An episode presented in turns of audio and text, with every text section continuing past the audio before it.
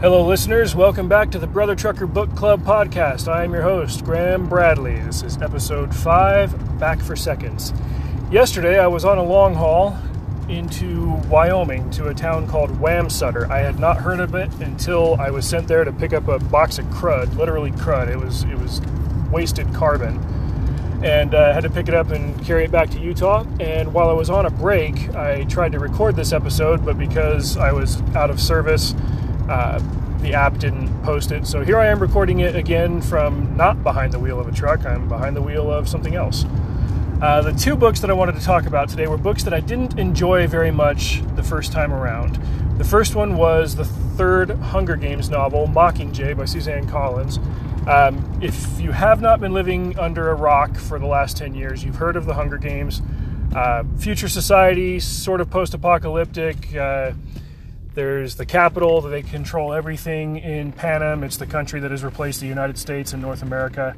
They've broken up the country into districts. Each district provides a different resource for the Capitol. There's the rich, you know, 10%, 5%, 1%, whatever it is that are at the top. Everybody else pretty much does their bidding. And once a year, the Capitol grabs a boy and a girl from every district, throws them into an arena, makes them fight to the death, just to show them, hey, we've got the power to do this. If you rise up against us like you did in the past, it's going to be really bad for you. Uh, the reason I didn't like Mockingjay the first time around was I kind of had expectations that it would work the same way that other young adult sci fi and young adult adventure books worked, that there would be kind of a clean, sanitary ending, that, that the, the characters that I wanted would largely make it through. We, we would lose some level two, level three type characters, some people on the periphery, but it would be okay because our favorites would make it.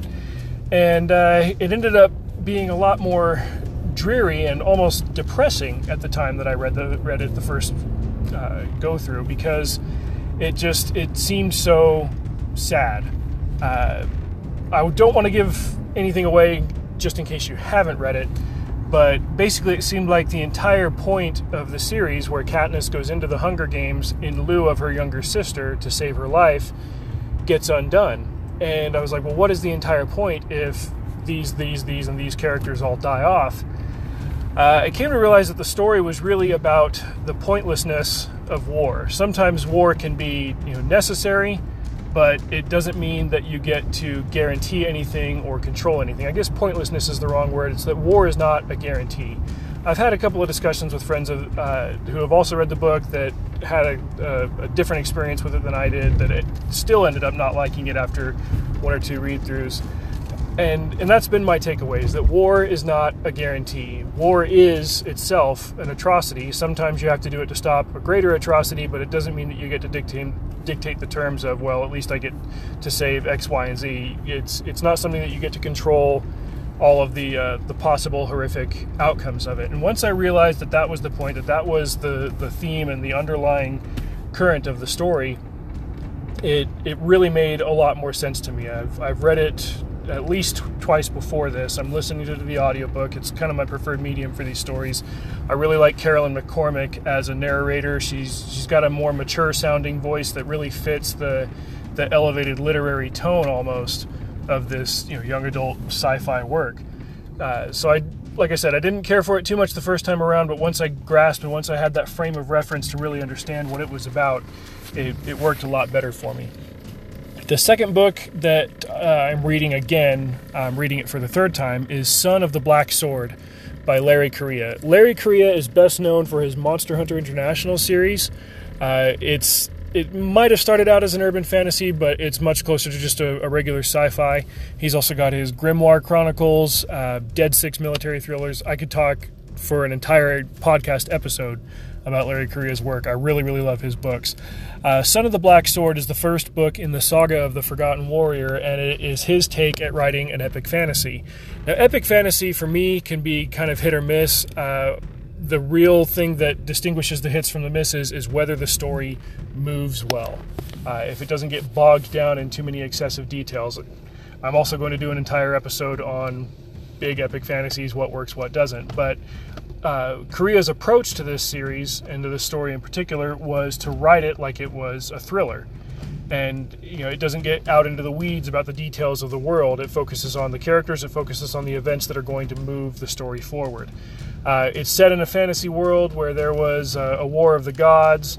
Uh, demons were cast out of whatever you know their equivalent of heaven is, and uh, they ended up in the sea, and mankind ended up on land. There is a caste system. Some people are casteless. That basically makes them, you know, not people in the eyes of the rulers and all that stuff. Our main character is a guy named Ashok Vadal, who is the current bearer of a sword called Angruvadal, which is one of these uh, fantasy trope swords where it's it's invincible. It can only be broken by dishonor. It has a eternally sharp blade and all that stuff. Uh, one of the really cool features of it is that it carries the memories of everybody who has ever held the sword uh, before, and only worthy people, like only one worthy person at a time in a generation, can carry it. If you're unworthy and you try to, to carry Angruvadal, it will force you to kill yourself. Uh, so Ashok Vadal is the sword bearer, and he goes out, you know, trying to do these righteous missions and, and kill unclean things, kill demons and stuff. And he ends up confronted with uh, challenges within the framework of his own morality. I don't want to give too much away. I will just say that if you are an avid epic fantasy reader and you haven't read Son of the Black Sword yet, I highly recommend it. Uh, in terms of content, uh, there's some profanity. I don't think anything gets worse than an S bomb. Um, it's it's a violent book. There is you know dissections and amputations and uh, well that sounds a little bit too surgical. People get their dang limbs cut off and uh, there's blood and stuff in these battles.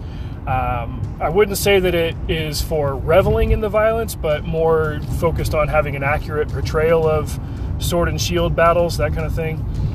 Um, so yeah highly recommend that one. I'm reading it for the third time now. The first time through I, that i listened to it i guess i just didn't pay close enough attention to what was going on and by the time you know i, I, I was listening to it while I was driving and working and stuff. I got about halfway through it and I'm like, I'm only grasping about half of what's going on here. So I, I finished it and I was like, oh, I'll get to this again later. About a year later, I tried it again and paid closer attention. All the events came together, and I was like, okay, this is a lot of fun. This is a really dang good book. So I'm reading it for the third time now. Uh, the first two times I listened to it on audio. This time I am reading it in print because the sequel, House of Assassins, comes out next month, and uh, I've already got the hardcover on pre order. Very much worth it.